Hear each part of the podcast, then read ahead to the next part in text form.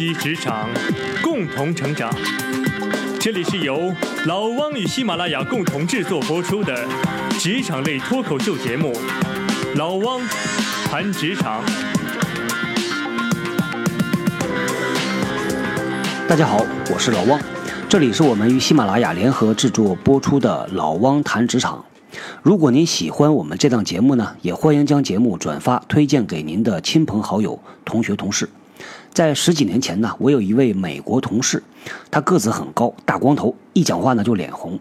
他老家呀是在美国的中南部，口音特别怪。我开始的时候呢就一直听不懂，但是这不影响我和他关系不错，很谈得来。所以没事呢，我俩就在一块瞎扯。他呢是向我学中文，我向他学英文。我那时候呢挺愿意听歌的，我就给他拷了不少中国流行歌曲。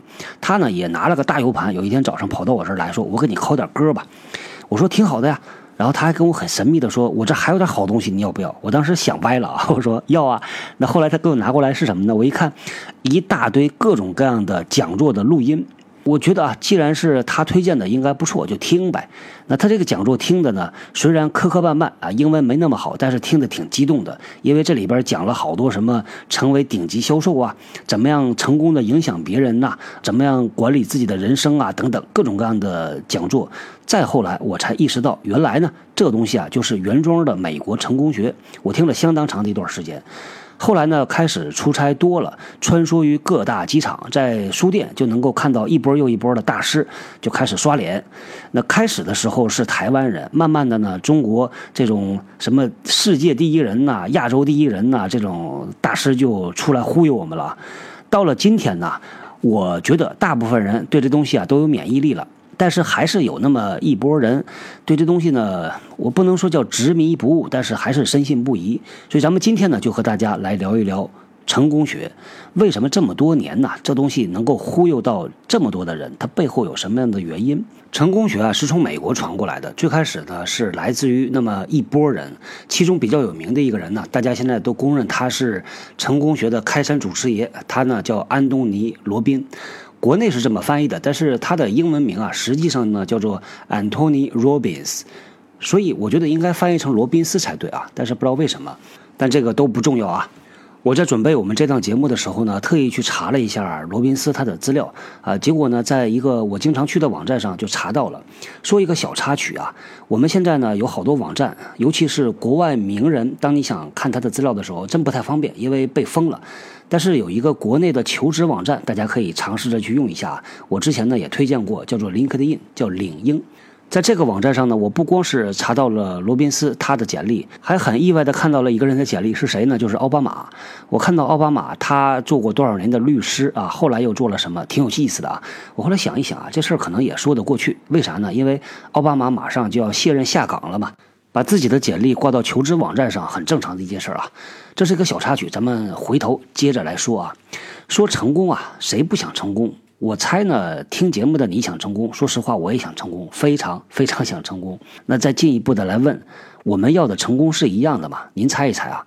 我觉得啊，大部分的人所渴望的成功，基本都差不多，就是求名求利而已。这叫啥呢？这叫世俗的成功。所谓这个世俗的成功啊，就是当你成功之后呢，你周围一大票人，你的亲戚朋友老乡都会特别羡慕。所以这种成功呢，很多人都想，我也想啊。我们如果再进一步的再问一句啊，那到底有钱到什么程度，出名到什么程度才算成功呢？这个事儿就因人而异了啊。我曾经呢问过我几个朋友啊，我就测试一下，我说你觉得你成为你老板那样子算成功吗？他们笑而不语，摇摇头。我又说，如果成为你老板的老板，你觉得成功吗？啊，他们继续笑而不语，还是摇头。所以对于大部分人，当我们提到成功的时候，脑子里边浮现出来那个人是谁呢？就是一个骨骼清奇的互联网大师马云同志。他不会是你的老板，也不会是你的某一位同事。说一个比较武断的看法，我认为啊，大部分人所追求的成功啊，基本就是这个样子的：一个非常有钱或者是非常有名的状态。当然了，也有不太一样的。比如说呢，有的男人所追求的成功是成为一个女人。从这个角度来说啊，金星同志是最成功的。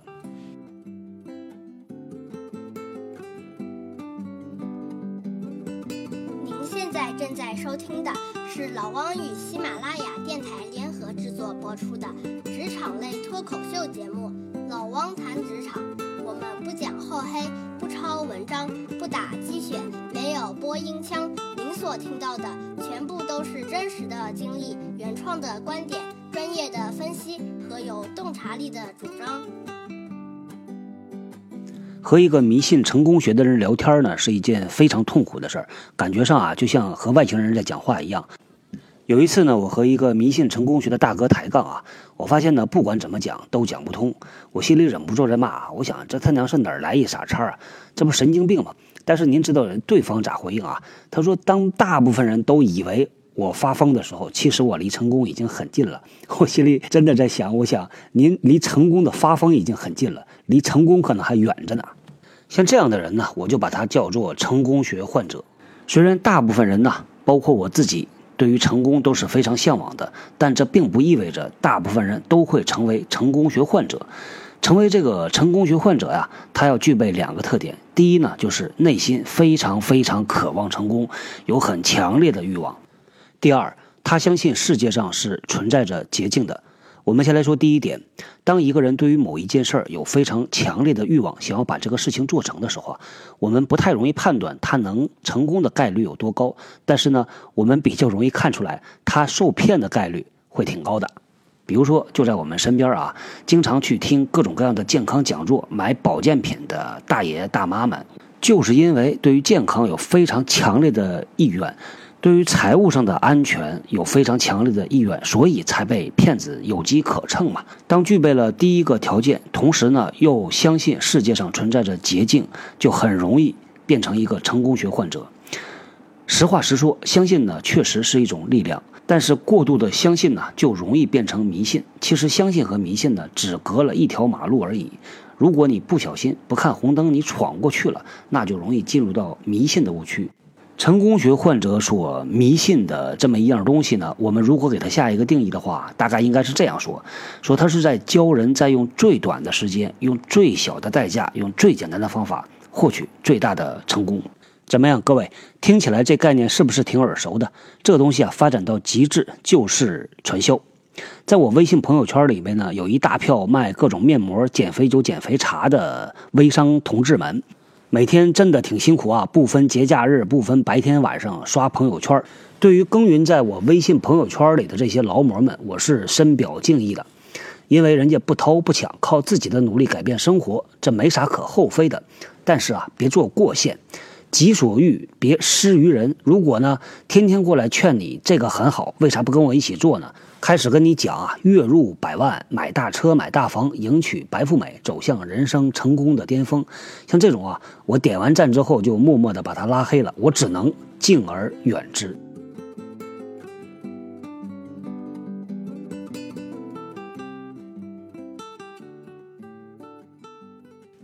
我有一个事儿一直很好奇呀，因为大家都不傻，为什么有这么多的人相信，而且是非常非常相信这些成功学大师呢？我曾经听到过一个段子啊，据说呢，某一位大师啊，他在讲课的时候，他喝剩的那个水，经常有学员偷偷跑过来来偷水喝，为啥呢？就要沾一沾大师的仙气儿。据说啊，有一位企业家曾经在一个万人的大会上当众宣布，说我以后再也不偷着喝大师喝剩下的水了。我只做一件事儿，就是给大师倒水，倒一辈子的水。我说实话，听到这个啊，我觉得这人都疯了。我们的企业家肯定没有疯啊，人都精明的不得了，都是一个一个的人精啊，要不然怎么能赚到钱呢？但为啥就这么容易被忽悠到呢？这个背后一定是有原因。我小的时候呢，家里是在一个小县城，也没什么文化生活，就特别喜欢去逛新华书店，特别喜欢闻那个书的味道，而且还特别喜欢墙上挂的那些励志的横幅。到现在呢，我都能记得出来那上写的啥。比如说，我跟您说两句啊：知识改变命运，书籍是人类进步的阶梯。这些类似的话都是论断式的。其实我觉得这就是。出于幼儿期的成功学，搞成功学的人呢，特别喜欢拿爱因斯坦的那套公式出来，不是那个什么 E 等于 mc 的平方，而是爱因斯坦曾经写过一个成功的公式。爱因斯坦说，成功等于勤奋工作加上正确方法加上少说废话。成功学大师们呢，就特别善于去利用这些东西。他把一些我们都知道的常识，把它简化、精炼、反复的强化。在他的课程设计里边呢，他会配上行动。比如说呢，有位大师啊，他让他的学员光着脚在一堆生着的火上面跑。比如说呢，让你拥抱一下陌生人。咱们这个稍后再讲啊，他后边还是有很多的技巧的，让你感受到什么呢？让你感受到你自己在改变自己。所以成功学所基于的那些理论、那些道理啊，它都是正确的道理，是常识。换一个说法，叫做正确的废话。在成功学所定义的这套逻辑里边呢，他把一个复杂过程所导致的结果简化再简化，变成了一两点原因。这两点原因呢，就是前面提到的那个正确的废话。这是一个典型的所谓的 solution looking for problem 的做法，手里拿一把锤子，看什么都是钉子。比如说呢，成功学里边会提到啊，人要努力，如果你不努力的话呢，连机会都没有了。他把这个成功的原因归结为努力。如果不成功，说明你努力还不够啊！这是一个自洽的系统，它能够自圆其说，所以呢，让你听起来哎，好有道理啊！但实际上不见得是对的啊。很多时候啊，这个道理和真理是不太一样的。真理呢，是打开锁头的那把钥匙。道理呢是一大串钥匙，每一把都像，但实际上不一定能够打得开。只要说得通，逻辑上说得顺呢，这就可以成为一个道理。但是呢，不见得在实践里边它能够被证明。所以咱们小平同志已经讲过了，实践是检验真理的唯一标准。你不管说的多有道理，是骡子是马拉出去遛一遛，如果能成，我就认同；如果不成，那就不是。那再来举一个例子啊，比如说呢，我们可以说。一种道理，我说一个人呢要成功啊，他一定要节俭。我可以举谁的例子呢？我举巴菲特的例子。喏，巴菲特这么有钱，住在一个很偏僻的小镇上，自己住的是几万美金的房子，开的是几千美金的车，从来不浪费，所以他很成功。这是一个逻辑，我还可以讲另外一个逻辑。我说另外还有一个人呢，他平时呢经常请客吃饭，结交各种各样的朋友，哎，就看到了生意的机会，到最后呢就发了大财，成了成功人士。这也是一种逻辑。你不管哪种逻辑去听下来，感觉上啊都是有一点道理的，但是这个道理不见得正确啊。成功的原因没这么简单。我猜我们听节目的朋友啊，可能多多少少啊都看过一两本成功学的书，或者呢看过这种相关的视频。我以前在出差的时候，机场等飞机，没事儿呢，我就跑到机场的书店呢，就站在那个电视边上，看电视里边那些大师的表演。呃，说实话，有的时候管理学大师和成功学大师不太容易分辨得出来。但我有一个办法，那就是不管您说的多么天花乱坠，反正呢有道理我就听着，我就记着。但是我是不会出钱买的。书和电视啊，这东西啊，还不是登峰造极的最终产品。真正厉害的呢，这些成功学大师啊，他们是做现场培训，做现场的讲座。这一类的讲座在市场上啊。可以卖到几千块钱，甚至是上万块钱一张票，而且有人在听，听的是如痴如醉，泪流满面。回来之后呢，就要发愤图强，要改造世界。我觉得这种讲座培训才是这些成功学大师的杀手锏。所以咱们接下来呢，和大家来扒一扒，到底他们的秘诀是什么？他们是怎么玩这个游戏的呢？在微信公众号中回复“直见活动”。获得本周线上活动信息、直见公集会以及直见大课堂活动等着你来。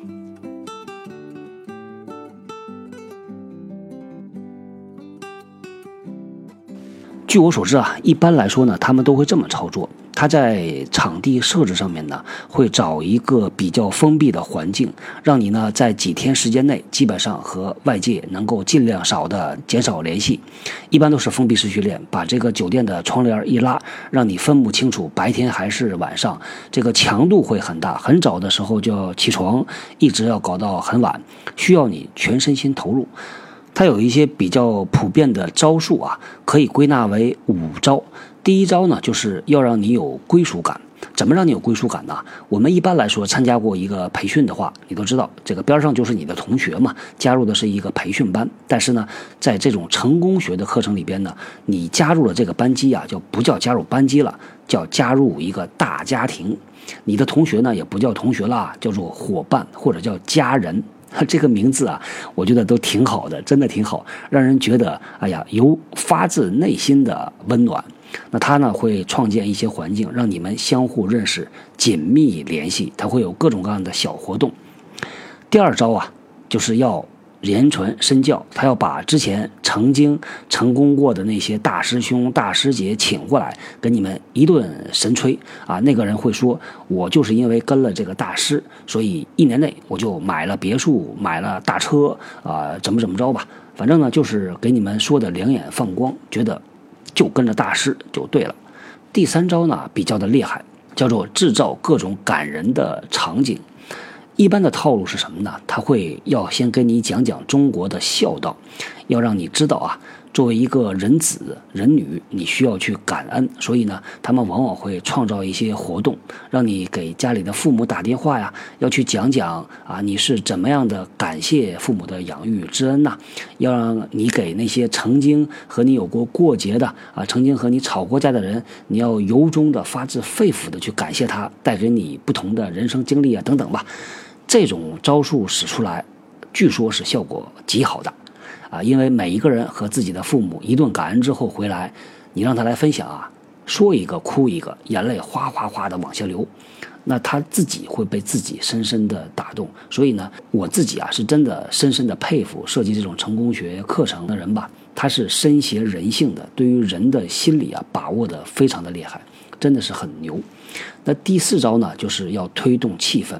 这个推动气氛呢，其实在我们企业的组织文化建设里边也经常用。因为当一群人在一块儿的时候，它确实会形成一个气氛，或者叫形成一种狂热的气场。它会降低你自己的判断力，你会进入一个集体无意识、集体低能的状态。在一个团体里边呢，总有一些激进的人，总有一些。冲动的人在老师的引导下，他们就会愿意先跑一步。慢慢的，这个小团体就变成了有人跑得更快，有人跑得比较慢。那这个时候啊，这些大师们就开始发挥他的说服的本领了。他就会说啊，哎，你看你啊，已经两天了，你还是很保守，你还不够的开放，你应该突破自己，应该给自己一个机会。到了最后一个阶段呢，他会用一个办法让你们承诺。要承诺有行动，最简单的就是每一个人要发下誓言。你可以站在凳子上，面对所有人，拍着胸脯说我要做到什么什么。还有的呢，是要你当众打电话，就给你至亲好友要承诺说我要在几天内做到我承诺的事儿啊等等。他这一套办法呀，是真的很厉害。我以前呢和一些 HR 的同行，我们在瞎聊的时候就说啊，你看我们在企业内部啊做这种培训。几千块钱、几万块钱的砸进去，总希望呢能够改变一下员工的想法和态度，但是呢发现很难很难。哎，但反过来你看啊，这些呢做传销的培训机构，他是能够真的改变人的想法。当他把一个人的思路给你扭转过来之后呢，我们想把他再改回来，会发现。不那么容易，所以我相信呢，他整个这一套办法的设计思路啊，一定是基于对于人性的洞察以及对于人类心理的把握，它自有它强大的地方。话说回来啊，其实对于工具方法而言呢，本身并没有善恶之分，不分好坏，关键呢是看你用在什么地方，用于什么目的，还有呢就是用的轻重缓急。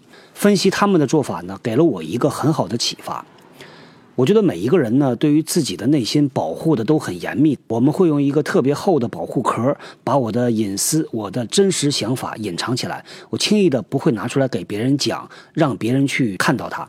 但是呢，这些江湖大骗子们，他们就能够用一套手段，把你的这个保护的很好的小盒子给你撬开。但问题是啊，他们的手段是非常极端的，所以他是给你下了一剂猛药。这个猛药下去呢，他们是不管你受没受伤，只要实现他的目的就可以。所以说啊，这个方法工具本身呢是没有善恶的，但是要看你用什么样的方式来使用它。还是回到我们企业里边做的一些培训，我听到过两个故事。第一个故事是这样：我一个朋友呢，他们公司发展的特别快，所以呢，他们急需要培养一大批的一线管理者。那他们呢就在公司内部选拔了这么一批人，怎么培养呢？他们当时就想到了，哎，市场上有一批人特别善于去激励这些年轻人，所以呢，他们就花了重金把这大师就请到公司里来，给这些年轻人打鸡血，效果据说很好。给大家举一个小例子啊，听我朋友讲，他说呢，他们在吃完午饭之后，大家做一些小的团队游戏，为了让大家精神一下，怎么做呢？老师说，你们现在所有的参与者排成两排，把你们身上的东西啊拿下来，连起来，看看哪个组连的长。这个时候啊，有一位女同学就站出来了，说：“我们组肯定赢的，你们组就不要比了。为啥呢？你看啊，她把毛衣脱下来，开始拆这件毛衣，毛衣有多少毛线，她就能连多长。另外一个组不甘示弱，一个大姐冲出来开始拆自己的毛裤。据说到最后啊，男同学脱的就剩背心短裤了。很多同学呢，在这个气氛下是亢奋的不得了，有当场痛哭流涕说对不起父母国家的，也有当场跪下来求婚的。”效果貌似不错，但是后来公司发现，这里边啊有一些人回去之后呢，就开始抑郁了，平时也不讲话，整天无精打采的。到最后呢，公司要另外再花一笔钱去给他们请心理医生。这不是一个典型的揠苗助长吗？因为人的心理变化、人的成长是要循序渐进的。像我们这位大师呢，三天时间就拿一把电锯把每一个人的内心都给你切开，在里头给你打点鸡血啊，这个后遗症是挺严重的。好，咱们来说第二个故事啊。我一位朋友啊，他是在中国一家著名的互联网公司工作。他跟我讲啊，他说他们公司在做新员工培训的时候呢，是七天的封闭式培训。这个新员工一进来之后，立刻打包行李，全部住到一个酒店里边。在这七天时间里边呢，他们除了要听公司的文化介绍啊、产品介绍之外，还会做一件特殊的事儿。这些新员工会手拉手、面对面坐在一块儿。谈一下他们人生的第一次，每一个人人生第一次都不一样啊啊，有的很失败，有的很害羞，有的非常不好意思，有的羞于启齿。但是呢，他们老师会鼓励让这些人互相讲，底层设计和咱们前面提到的逻辑一模一样，就是他们用一个比较温和的方式让你打开内心，把自己呀那个保护的很好的那点东西往外倒一倒。通过做这件事儿呢，能够让这些人很快的坦诚相见，能够增加融合。所以呢，方法和工具本身没有啥对错，关键是看你怎么用。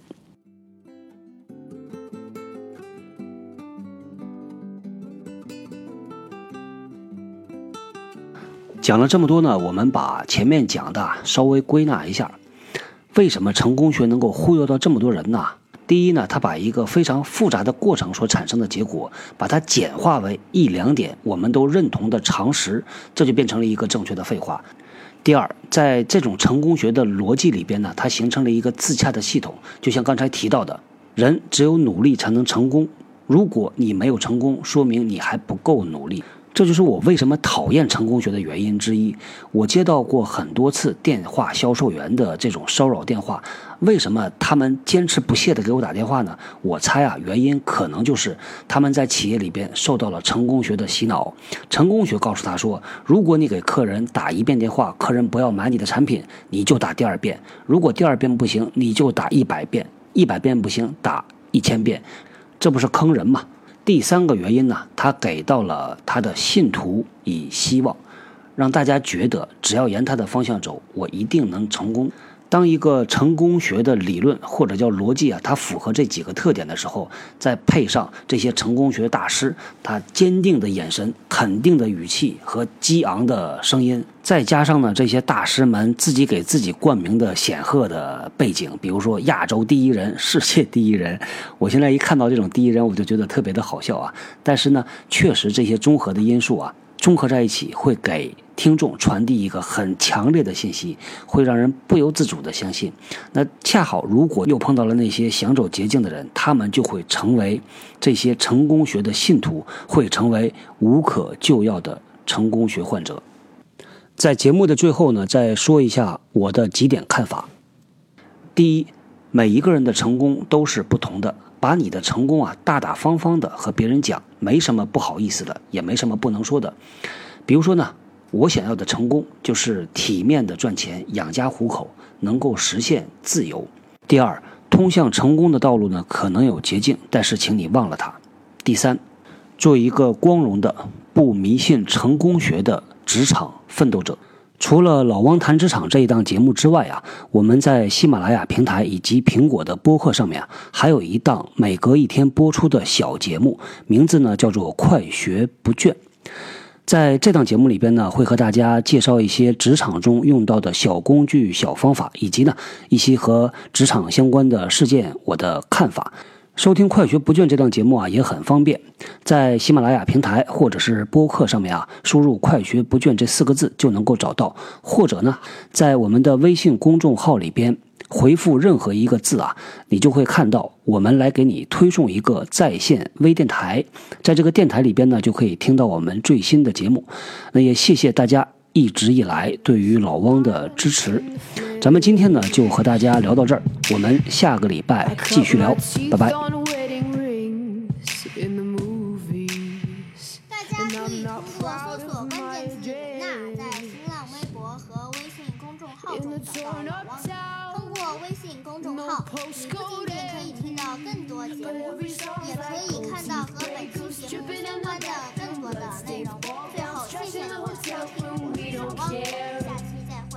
driving Cadillacs in our dreams. But everybody's like crystal, Maybach, diamonds on your timepiece, jet planes, islands, tigers on a gold leash. We don't care. We aren't caught up in your love affair, and we'll never be royal.